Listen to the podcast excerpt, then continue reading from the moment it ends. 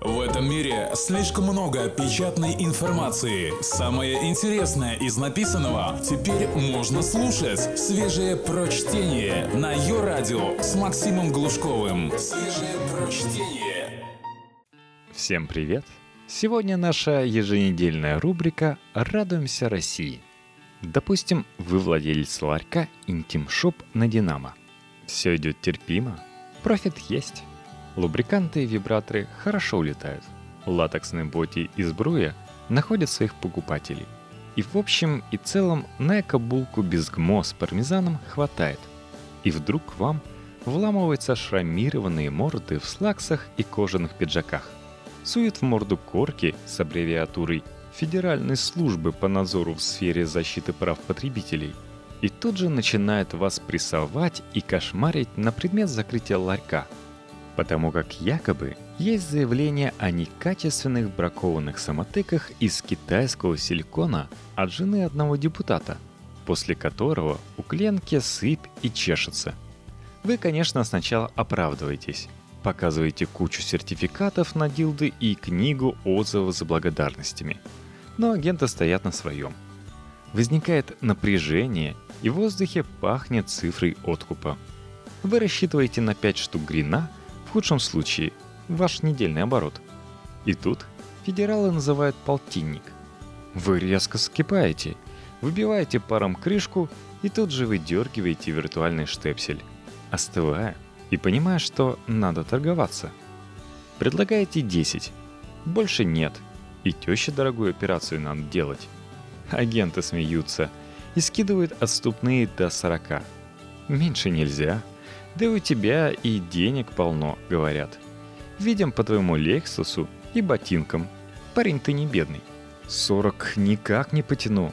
Вы мнетесь и настаиваете на 15. Кожаные пиджаки уперлись в 40 и никак. И тут вы вспоминаете про знакомого замглавы управы, которому помогли в свое время хорошей услугой, и с тех пор не созванивались с ним. Набирайте номер – Пять минут разговариваете с ним и передаете трубку главному. Еще минута разговора. Лицо главного мрачнеет.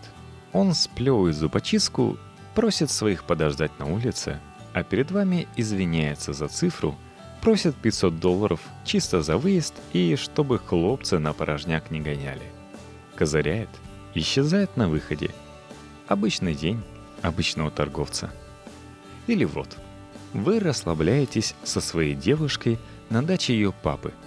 И тут папа просит вас привезти ему еще пива из азбуки вкуса, потому что ваших шесть привезенных с собой баночек было явно мало для здорового мужчины в 115 килограмм. Папа бросает ключи от своего Каена Турбоси, потому что доверяет вам дочь, а уж тачку и подавно. К тому же он запер ваш гольф – вы прыгаете в комбинированный салон кожа Алькантара, чите за пивом, придавливая акселератор, под которым громыхают 550 борзых, обложенных налогом на роскошь лошадей. Естественно, превышаете. Не превысить на турбоси могут или мертвые, или слепые от рождения калеки, или беременные девы на 30-й неделе, которые ездят медленнее, чем слепые от рождения калеки – это знают даже школьники. И вот, конечно, не вовремя вас тормозит майор спецбатальона с лазером и вашими цифрами 184 км в час в окошке, который Porsche достигает на третьей передаче из имеющихся восьми. Вы понимаете, что крыть нечем. И сейчас будут экспресс-торги. Причем не в вашу пользу. Вы же на Каене, а не на своем – Volkswagen Golf GTI, когда можно прикинуться сиротой и безработным в офисе за еду. Гаишник опытный. Сходу оценив тачку, рубит сотку рублей. Или лишение улыбается мент. У вас на кармане всего пятак и будущий позор перед папой. Вы предлагаете пять и больше не буду.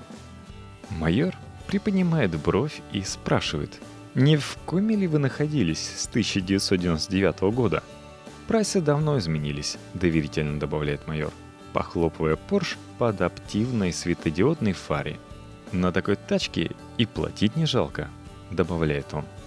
Повисает напряженная и безвыходная тишина, в которой слышна только шипящая в тачке майора рация и бархатные холостые 500-сильного двигателя немца.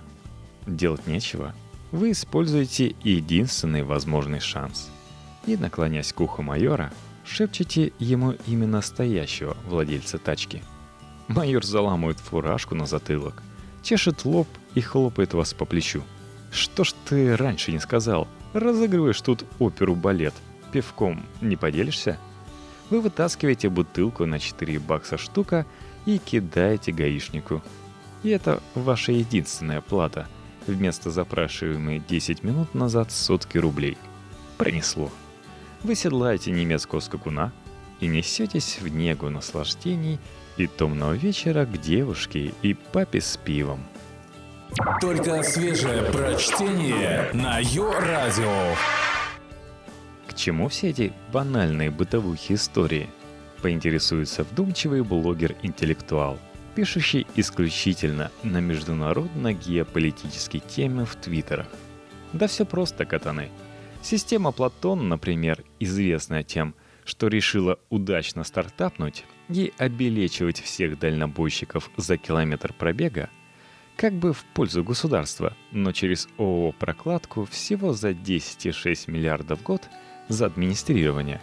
Изначально, вероятно, путем сложных расчетов, консультаций с профессионалами и с привлечением специалистов международной категории – из статистического отдела счетной палаты РФ рассчитала точную сумму штрафов за прыжок в сторону от маршрута для нарушителей своих правил, а именно 40-50 тысяч для частника и 450 тысяч-1 миллион рублей за одно нарушение для владельцев перевозчиков юрлиц.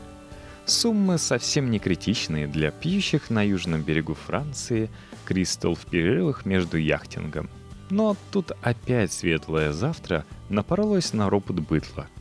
Видимо, что-то пошло не так, как рассчитывали сыновья пап-партнеров самого подзюдо.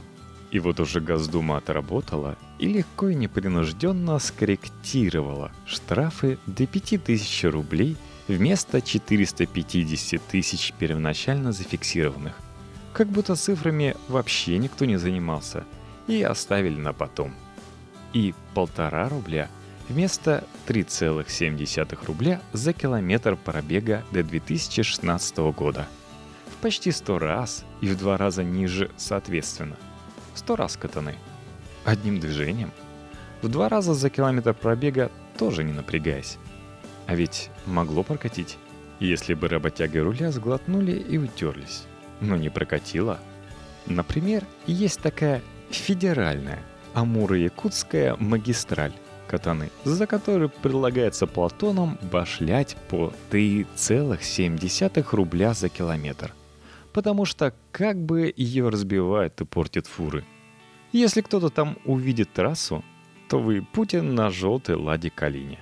Это все, что вам нужно знать на сегодня об обоснованном, профессионально рассчитанном, многократно выверенном и основанном Конечно же, на опыте всех развитых стран, точно выведенном тарифе с учетом всех российских реалий госсистемы сбора дополнительных налогов сводил на дорогах ребята.